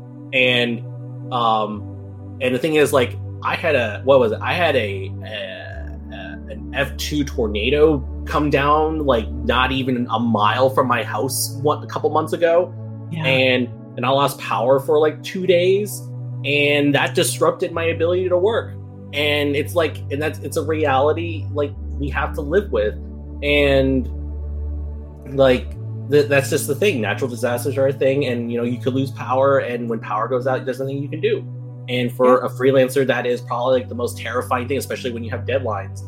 Um, because now you're in a position where you can't, you might not be able to fulfill your deadline, and also you have no power. So you, your phone might be slowly dying, and therefore you don't even have enough time to. You might just barely be able to get an email through to just be like, "I cannot fulfill this deadline." Probably just be just F Y I, yeah. um, and and stuff like that. Because like, and the thing is, like, especially like where I live in Florida. We go through hurricane season, and probably this year, as it's it's it's forecasted to be probably the most a violent hurricane season, unless by sheer miracle we avoid it all. And right. and so like you know, I already even I even had to forewarn, you know, a lot of my my my uh, my contractors and employers and, and whatever, and tell them like, hey, just so you're aware, this is going to be a thing in Florida, and so um, there might be occasionally a delay on things right. because a giant hurricane is coming whirling my way, and and because F P N L has has lobbied to basically never be uh, sued by the, by any uh, civilian. Or not upgrading their their tech ever, um, or their infrastructure for that matter. So therefore, I can I can I can only voice my my anger and not be not be able to sue them. Uh, so you know, I get to deal with a, a flimsy infrastructure. Uh, right. That's great. Not even not even to mention what it's like for those of us that you know are disabled. Yeah. You know, yeah. Uh, if you're disabled, it's it's much worse. yeah. Yeah. There's. Uh, Aside from the fact of like, okay, yeah, we don't have regular insurance or anything else. We have to hope that we make enough to either get it through the Affordable Care Act, uh, pa- uh, blah, act, there we go, or, you know, something similar. Um, but on top of that, we still have everything for us is pretty much out of our, out of pocket. Mm-hmm. And mm-hmm. because we have no employee benefits or anything else, working a regular job. But yet this is the, for a lot of us, this is the best kind of job that we can hope for. Mm-hmm. So a perfect example of this is my, I have um, an immune disorder, and it causes me to have sporadic fatigue. And I don't yeah. mean like, oh, I just, you know, don't have any energy. I mean, I can't stay awake if I tried, mm-hmm. you know, yeah. and mm-hmm. I will just literally just fall asleep because I am absolutely exhausted. And it can be random, and it can be random from day to day or week to week, or, and I have no control over it. So, you know, I can't, it, it's impossible to tell a regular employer, like, I'm good now, but I have no idea what tomorrow or the next week or whatever is going to bring. So, yep. having a regular nine to five job for a lot of disabled people is not even an option. Nope. Yeah. You know, I, I mean, even for me too, because like I deal with chronic pain all the time, and mm-hmm. like, and the thing is, some days I'm good, other days it's to- most of the time it's tolerable, and then the worst days uh, the pain is so severe I cannot work, and I'm literally just bedridden for the whole day. Yeah. And yeah. it's and it's just one of those. And, and the thing is, like, it's it's it gets harder, especially for like disabled for uh, for those of us who are disabled, or for those of us who, who for people who go through like chronic pain or other difficulties. And you know, it doesn't get better when you get older. By the way, most of the time, no, it doesn't. And so and so for and for those of us that are aging into through the industry, it's like we just. We just have, it's just like that daunting feeling every time of just going, how much longer can I get away with this before it really becomes a problem? Yeah. And there is, there is a reason I, I was like, you know what, maybe I'll start a podcast because mm-hmm. it doesn't require me drawing for a ridiculous amount of time every day till I yeah. eventually give myself arthritis to the point where I can't create. Mm-hmm. Yeah. You know, Yeah. all of us need yeah. to find other forms of income in order to sustain this for a living. So I'm yeah. hoping that this, I mean, I can, as you know, I can just talk forever. Oh, yeah. Well, we both can. Hey, you know what we could do? We could always just do a food-only podcast and just literally rave about stuff for like hours on end. I mean, we might be the only people listening to it, though. that that is also true. But yeah, yeah, no, we can talk. Yeah. We can talk food yeah. until we're blue in the face. Absolutely. Oh yeah, yeah. yeah I but do no, wanna... I, I, feel, I feel you on that. I feel you on the arthritis because I unfortunately have it in my in my knuckles and my fingers. Yeah. Um, because and that actually made me stop playing the piano because oh. of that because the pain is very severe. Yeah. Um. So, which is funny because they're like, well, how about typing? I'm like, typing doesn't use as much pressure as like literally playing a, a, a Chopin piece or a Beethoven piece. Right. Like exactly. I literally just tap. I have I have a mechanical keyboard too, so it's like tapping is very gentle relative to that. yeah, I. Uh, uh, um. So I do want to. Oop. Apparently, I wanted to hiccup. Uh, I do want to, for all of the negativity that we are talking about, I do want to talk about the positive side to it. Oh, yeah. Why yeah. we do this. The, yeah. Let's talk about, um, like, the best parts of it, because I love that.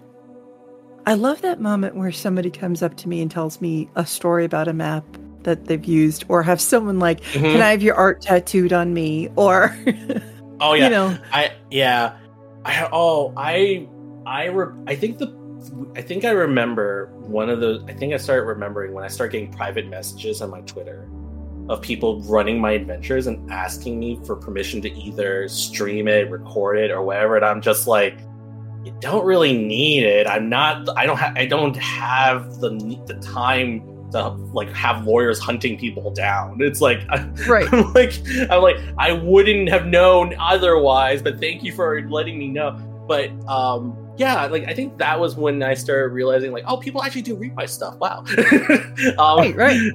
And, and um, so I think for me, I will always remember um, the fact that, like, people, when people do reviews, I think that's when I think that's the other thing too. When people do reviews of my stuff, and I'm just going, "What? People review my stuff? I know they're not the greatest things in the world, but geez." um, but yeah, uh, I think my favorite one. I think one of my favorite ones is um, I came. I, someone it was like for it's it was for like a a a, a one page T T R P G I wrote. And it was for, it's like, a, if it's like a little brochure, and it was like a space themed one. And somebody, one of, uh, somebody reached out to me saying that they were going to stream it on their Twitch, and they just wanted to let me know. And they think it's, a, and they thought the game was really cool, and they really are looking forward to doing, like, playing it out and everything. And so I happened, so I was like, oh, well, oh, that's cool. And then I saw, and then I looked at their profile and saw their, the link for their Twitch. So I decided to hop in and watch them play it.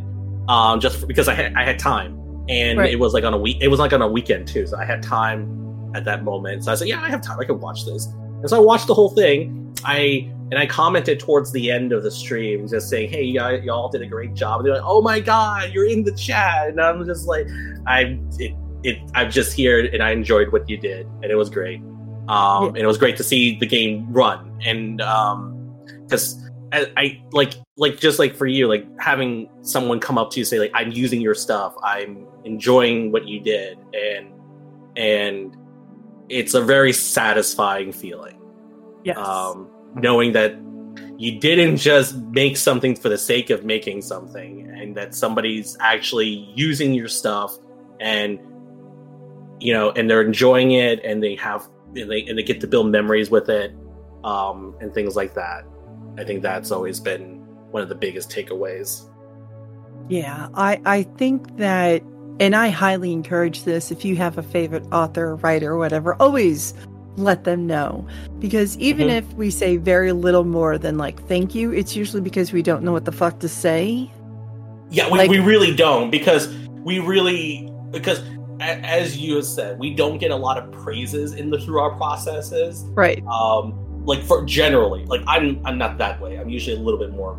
I'm usually a lot more. I, I put a lot of exclamation points on my stuff. But anyways, but like, but in general, like we don't hear a whole lot other than, oh, this is great, or this needs to be changed, this needs to be adjusted, or whatever. And so there's a point where we're like, we created something, but we don't feel anything afterwards because we're just right. like, okay, we did it, and I guess we're, I guess it's the next thing. We're on to the next thing because we have to, because otherwise we're not going to get pay our bills. So, right. you know, we don't even get to enjoy the fact that we made something because it's like we have to literally do the next thing. And yeah. I unfortunately have like I have I have such an A D H D memory that the problem is for me is sometimes I forgot I even did something. Um, so because I'm on to the next thing already, both for my A D H D and for the fact that I need to pay my bills. And so yep. it's just like so it's like it's a double whammy of me literally forgetting that I worked on something. And so sometimes I'll see something get released and I'm like, did I work on that? I feel like I worked on it. Oh, I did work on it. And, you know, so it's like, which is terrible when you're trying to update your, like, your resume or your, or your, or your, like, or your portfolio, because you're just like, I don't remember what I worked on. Right. And then, you also like, know, and then, and then the other half of it is like in our industry is like, is this under an N D A? Is this under an N D A? What oh, is under that's an N D A? The worst. And because now, now for some companies it's easy because, like, you know, like for WotC, it's, like, it's just, there's a blatant N D A. It's, it's not even a mm-hmm. joke. And it's like it, it's like you already know it's coming. And yeah, but like some publishers, like they're not, they don't have any, or some are just like they, they don't really legally have a binding like N D A, but they're like, please don't say anything until we're ready to, like, you know, reveal it and everything. And you're like, okay, and you forgot the entire time. And you're just like, right, and and, and so. You know, it's it's one. Of, it's always one. Of, it's always a combination of that. It's either an N D A or some vague part of like maybe don't say anything until it's revealed, or there's no N D A. You can say whatever you want, and it's just like, and you're and so sometimes you're just like, uh, you're playing. You're, you're literally doing Schrodinger's N D A. Is like, okay, is this an N D A or not? Right. Right. See, I actually have a list because of all the different yeah. people I work with. I have a list. Yeah.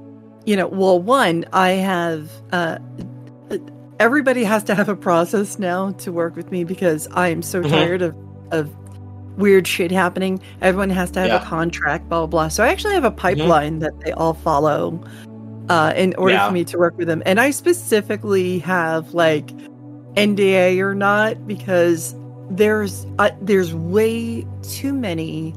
And it's not even yeah. like I work with so many people. It's because so many people don't fucking uh, release their products. Mm-hmm. Until well after I've worked on them. So yeah. I have things that I literally have done over two years ago that still have yet to be released. Yeah, it happens. Right. It happens. So I won't, and, and as far as I know, uh, it's still not going to be uh, released up until I think twenty twenty-five. Yeah, and sometimes, like, especially for like N D As, you could be in that that really sad situation where you worked on something, you finished it, you turned it in, and then like wh- the owner, the, the whoever you turned it into, like the owner, the company, the publisher, whatever, goes, yeah, we're not going to end up using it, and you're like, great, I still can't say anything. This sucks. Oh yeah, yeah, I have something like that that I worked on yeah, years yeah. ago. Yeah, and it's yeah. it's one of the reasons why I've changed my contract to specifically state if you don't use it within a year of whatever uh, deadline mm-hmm. or whatever, that I'm allowed to publish it under, you know, my name and, right. and sell it, and blah, blah, blah. But mm-hmm. so help me, uh, I didn't have that in my initial contract. So mm-hmm. I still mm-hmm. have something that I made uh, uh, twenty seventeen. Oh, speaking of clauses, one big one in this for this podcast. Make uh, sure for if you're a freelancer or contractor, you have an exit clause in your contracts. Yes. Uh, Jesus, Jesus Christ! The amount of contracts that exist out there, and even from big ones, where there's not a single exit clause. There's a termination clause, which is not the same thing, and right. and it's like, and you're just going, you're just, I'm just baffled all the time. Right. Let's talk about what that is and why that's necessary. Right.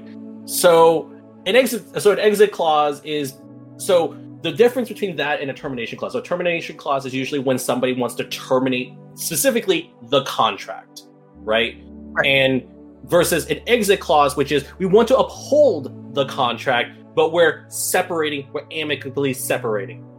You yes. know, and that's usually what that's the general gist between a exit clause versus a termination clause. Mm-hmm. Um Where so the termination is that the vo- contract will end up void and null, and and parties all move on. Uh, exit clause is the contract is still in t- is still in act, and sometimes there will also be a point where the ex- the contract is no longer applicable. But it depends. But generally speaking, it's like the contract is still in effect, but the but the the the the pursuants, the claimants, and the contractor are moving away from this, and we're moving beyond it, and so you're right. separating. Usually, and usually, and the thing is, like, that is usually a thing you want to have, especially when maybe, for example, because it's happened to either myself or others who've who've dealt with this in the industry, um, where you're working on something and partway through, maybe there's a conflict of interest, there's or conflicting ideas or conflicting deci- decisions, uh, where decisions are not, where, you know, you, you don't agree with the decisions made, and you know, there's conflicts there, and um, but you want to, you know, get compensated for your pay, because uh, for for any time and pay you committed, and therefore you want to have an exit clause, because some because if you don't have an exit clause, well, you could run into a situation where they're not legally obligated to pay you, right. and. And so basically you could have spent like months working on something and literally have nothing for it. Like literally nothing to show for it. Right. Um, and you know, it's, it's, it's one of those things that not a lot of, um, con- you don't see it a whole lot of times in contracts, because most of the publishers usually expect that people who take up their contracts will just work the job and get it done as fast as they can, you know, and, uh, and, you know, sometimes they may need extensions or otherwise, whatever. But and there's also stipulations for that too. But again, the whole point is like the ex- an exit clause is mostly to protect you as a freelancer, uh, and also, you know, and that's more for for anything else, because uh, the contract already exists to protect the, the the publisher. That's the whole point. They have one, or they give right. you one. Right. So, so if now if you're the freelancer or the contractor who is issuing a contract, obviously you should also still include an exit clause for yourself, because you know you never know what happens, um right. because you never know when things go wrong, when things go awry, or when you just don't agree with this and you're just like, I want out. um so so you you always want to have an exit strategy, as they say. So right. you want to have an exit clause as well, uh because you because you really don't know when something just doesn't work out, right. Um, the, well, I'm actually going to go, uh, in a podcast, uh, in a pack, uh, let's try this again. I'm actually going to have an episode in which, uh, I'm going to go over some, some contracts, some jargon, uh, mm-hmm. some help with how this goes. Um, I want to state, however, that oh. an exit clause is specifically to help protect either you as a, a contractor or freelancer, mm-hmm. as well as perhaps the company, depending on whether or not they realize how it works. Um, yeah, that that one especially. Right, right. Um, because again, if you're the company hiring other people, then you usually have a, a termination clause. And this just means mm-hmm. that, you know what, this project isn't working, or that particular freelancer isn't working, and we're just going to terminate and null and void this contract. It's this isn't You know, mm-hmm. we're not going forward at all. Right. Um, however, this doesn't immediately mean that they're not going to pay you. It usually means that they will, because that's a part of the clause. Um, usually. Usually. Can't stress that word us- enough. Usually. Yeah, I, I can attest. I see some right. termination clauses that don't say it anywhere. Right. Now, Ugh. here's one of the reasons why...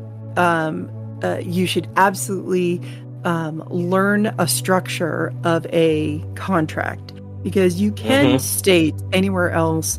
I specifically have a, a section in my contract that talks explicitly about how I'm getting paid, how much, mm-hmm. and by when. Because mm-hmm. even if there's a you know termination or exit clause or whatever, I still minimally will get paid this. Mm-hmm. And even if the person doesn't want to, I have a legal leg to stand on in court. Yep. So wording of your contract is really, really important. Mm-hmm. However, the difference between the two is uh, one basically makes it null and void, and another one allows you to very amicably just end a project. Sometimes it's not amicably, but no, it's there. no. But as far as far as a court yeah, would yeah. be concerned, yeah, yeah, from a court's perspective, yeah, it's, right. it's it is considered amicable. Yes, and the reason that's a huge deal is that someone else can't, unless you're purposefully, um, or you know, with intention, um, not fulfilling your contract as stated. And you don't have this clause in there, you can be sued for that work. Mm-hmm. That is entirely possible, especially if they have given you any any payment at all. Yep. But this is a this is a small industry, and the majority of people don't pay you. And this this is what really sucks. You don't get paid the majority of the time until not only is the work done, but approved. Yeah, that uh, and that is something that and that is something that happens, especially for some of the larger uh, publishers, because yes, especially if you're working for if you're if you're working for a publisher and you're working on a property that uses an act an an an I P from someone else. Um, yes. So, like for example, if you ever see any T T R P Gs made from, say, like Star Wars, you know, things like that, or Star Trek, even. Or um, other movies and other franchises, right? They have to deal with their I P owners, so whoever owns them at the time, um, and you know they may they may ha- there might be an approval process. Most some some do, most do. Um, and the thing is, you have an additional step on top of the editing, which is there's an approval process. Yep. And and the thing is, if you're like a writer, you probably will not see your payout until after approvals, which could be way after copy editing phase or way after layout and proofreading, which yeah, yeah. is a long time. And that as, is probably the, the worst. As an artist, we're more likely to see it first because yeah. usually, stress the word, usually. yeah. We get, well, I shouldn't say that we get paid immediately after it. We usually get to submit our full invoices once the work mm-hmm. has been approved, but that's once the final work is done. Right. So mm-hmm. to put it in perspective, if I am doing a world map and it takes me four to six weeks to make it, then I have to submit the draft. That draft has to be approved however long that approval process is. And mm-hmm. then I get the time to make the map in the four to six weeks, and then that has to be approved and any edits done and blah blah blah, and then that gets colored and then that gets approved and then yep mm-hmm. so you know we're talking easily you know two months three, here yeah two three months easy on right. top of it, where this is the only thing that I have the time to do because it's such mm-hmm. a large project. So I don't get to do any other work. I'm not getting paid by anything. This is it. Mm-hmm. So, you know, and that's really hard to budget when you are when you are doing this for a living. You yeah. you can't assume anything, which is what makes it so hard, which again, which mm-hmm. is why things like Patreon are so important, because at yeah. least granted, it's it's monthly, but at least it's a lot easier to kind of like, all right, I definitely have this stable income that I know is coming in. Oh, thank the gods, because, you know, I'm still working on a two-month project. And, and then even once I get to submit the invoice, a lot of them pay within ninety days. Yeah, yeah. So we're talking um, six months mm, of no pay. Yeah, yeah, exactly. Um, and people, and if pe- listeners are probably wondering why does it take so long? Because if you're for the ninety day payouts, so if you're using a bank, yep. you cannot pay out until you pay, unless you have the money physically to do so. Because obviously, it's you bounce, you would be the equivalent of bouncing a check. So, right. and so you're you wouldn't have so you wouldn't have funds, you would overdraft. So you're not allowed to actually pay out. The banks would never let you pay out unless you have the funds to do so. And so you have to go, and the thing is, usually for the larger publishers, there's an accountant, there's an accountant of some variety, or an accountant. Yes. And so because of that, so you have to go through some of the bureaucracy. Someone has to approve the invoice, then they go, then they have to call the invoice, which is somebody has to then make sure that there's money in available, and then and then set up the the, the process of sending money to the account of the right. that's stated in the invoice, and then the and then that. goes to the bank, which then goes to you, and yeah. it's, or or if you're doing, especially if you're doing y, uh, bank, like checking or A C H transfers, that's how that works. Now, if you're doing it through PayPal, still the same thing. The only difference is now they have to make sure that one, then they have to just have to do it through PayPal. That's all. Yeah, and most bigger and, companies are not going to pay you through PayPal.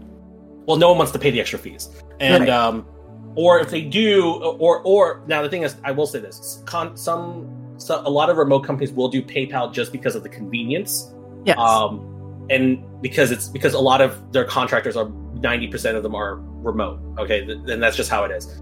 Um, and, and it's necessary, especially for like a lot of people who also are freelancers, not just like United States or in Europe. It's like, we're so, because this will help a lot of this. This is also useful for obviously contractors in like Asia, the global South, et cetera.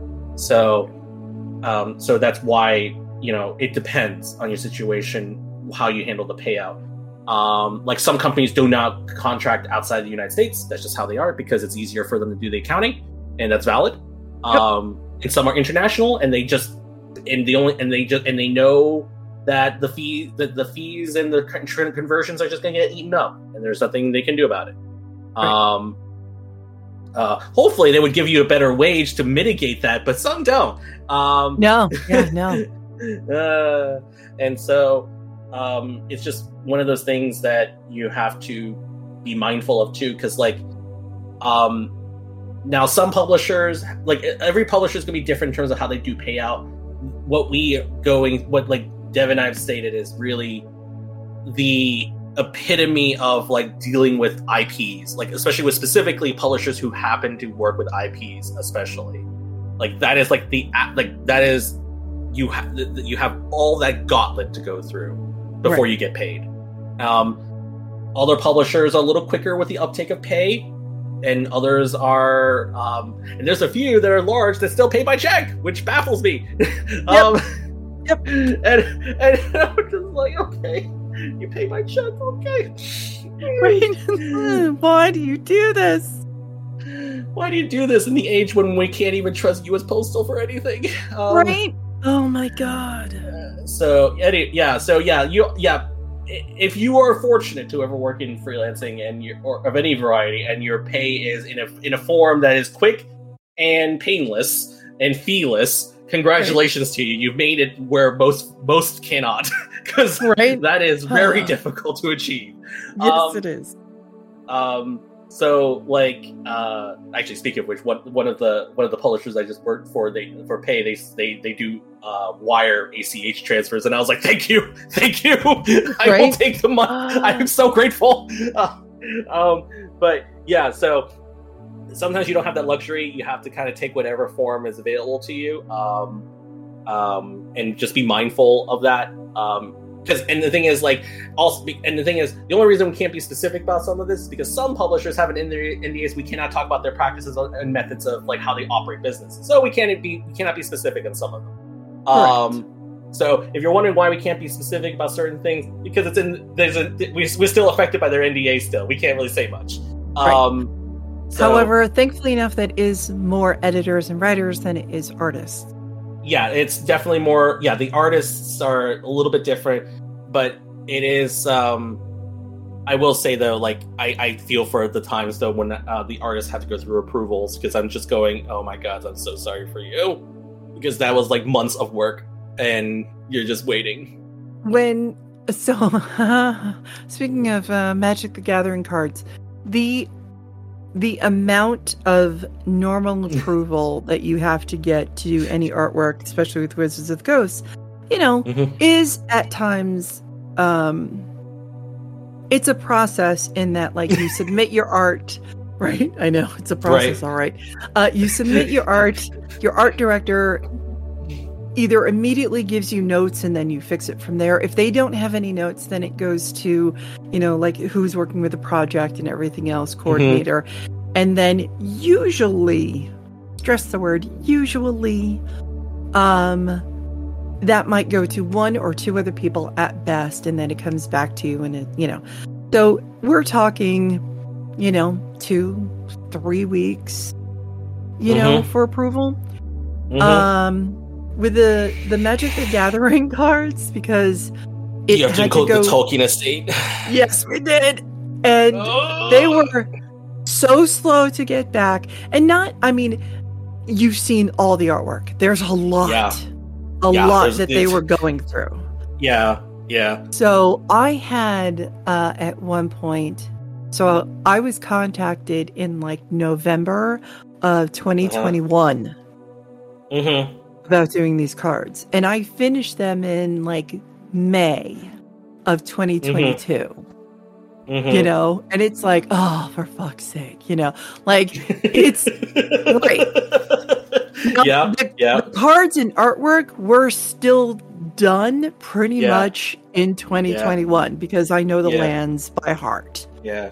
Mm-hmm. You know, so there was like a couple of edits, a little bit of back and forth, but everything was pretty much done in like um, January at right. the latest. Mm-hmm. So I had to wait like four months to hear anything back before oh. it was like, yo, no, it's finally approved.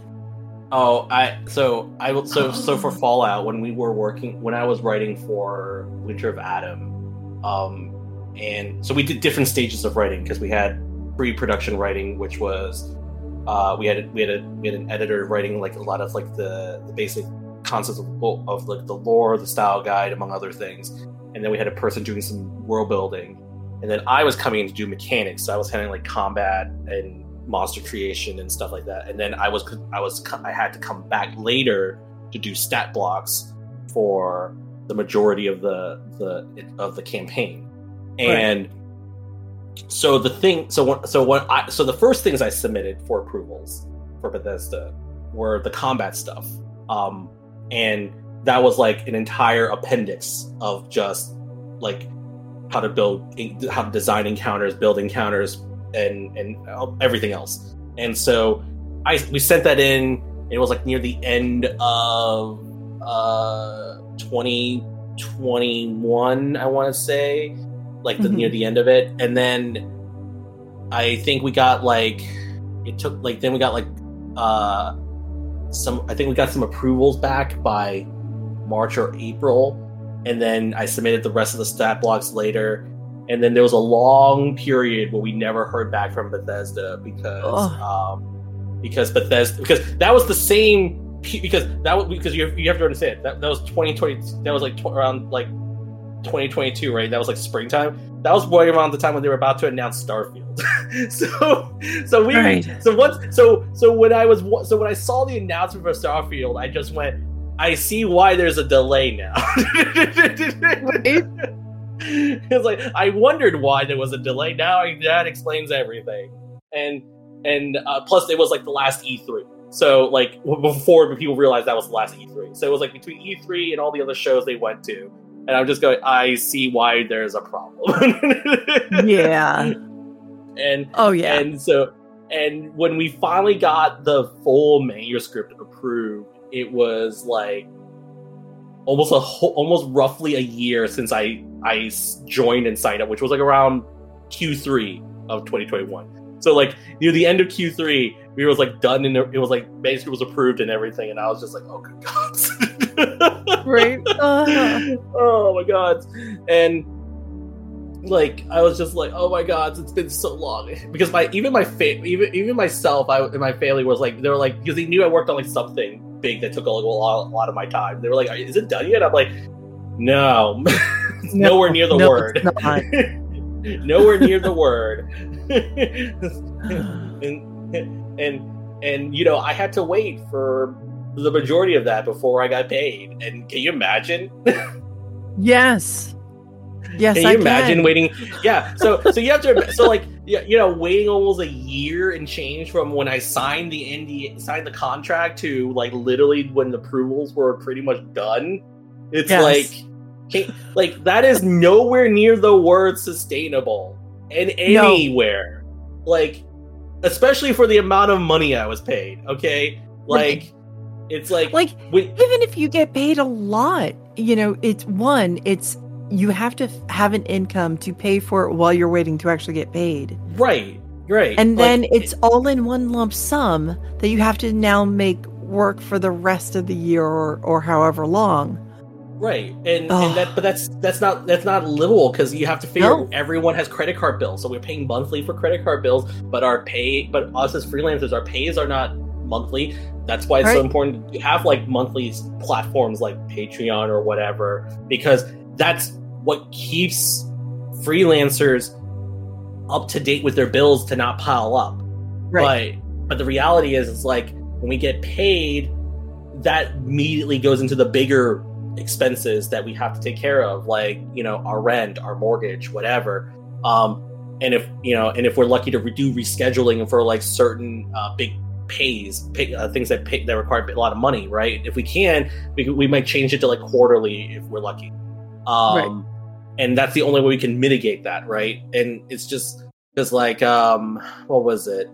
I remember I changed my health ins- my, uh, my my my health insurance and life insurance uh, uh, payouts to uh, differently, just so I could, you know, dance around the fact that, you know, freelancing sometimes they don't pay in a consistent basis, and that way, I when I get a chunk of cash, it can just pay, and I can just hold on to it for like maybe a couple weeks, and then it'll go for that quarter, and I don't have to worry about it.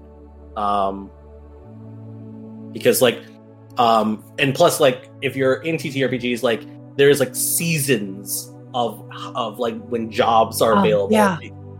Because like, so for, for those who are listening, it's like, so you ever notice there's no Kickstarters usually around like the springtime? Yeah, no, because everyone's planning for the Kickstarters for, for next, for this year and next year. And yep. So there's usually no Kickstarters. There's very few. Uh, the ones who do, if you ever look at them and if you ever pay attention to them, because I used to do this when I was when I was like blogging for for a small little outlet. Um, mm. It's like you don't those those can't most of those campaigns don't make a lot of money unless it's like from a big I P, and otherwise right. They don't make a whole lot of money. And the thing is, the biggest the biggest times of the year for Kickstarters is always in the late springs and during the summer, uh, especially during like the times of Gen Con. Um, so. Yep. That's usually when you start seeing the surge. So usually, it's, so it's like so. It's, so your so your bell curve is that you'll start seeing more jobs or more offerings of jobs like around like the late spring, summertime, because the Kickstarters will kick in, the the campaigns will kick in. That when they're when they wrap up in a month, they start hiring out the freelancers so they can start building the stuff that they promised that they'll dis- to deliver or distribute, right? And then. Uh, and then you'll see it slow down as it gets closer to the holiday months, um, mostly because um, uh, th- usually the availability of people to work really is what it is. Because like I know like when we do like because usually like some freelancers, if you have the privilege to, you're going to tell yourself, I'm not going to work during the holidays. I'm not taking more. Jo- I'm not taking gigs on the, during the holidays. If you're privileged enough to do so, you will probably say that. Um, right. Now, whether you can do, actually, but you will say it.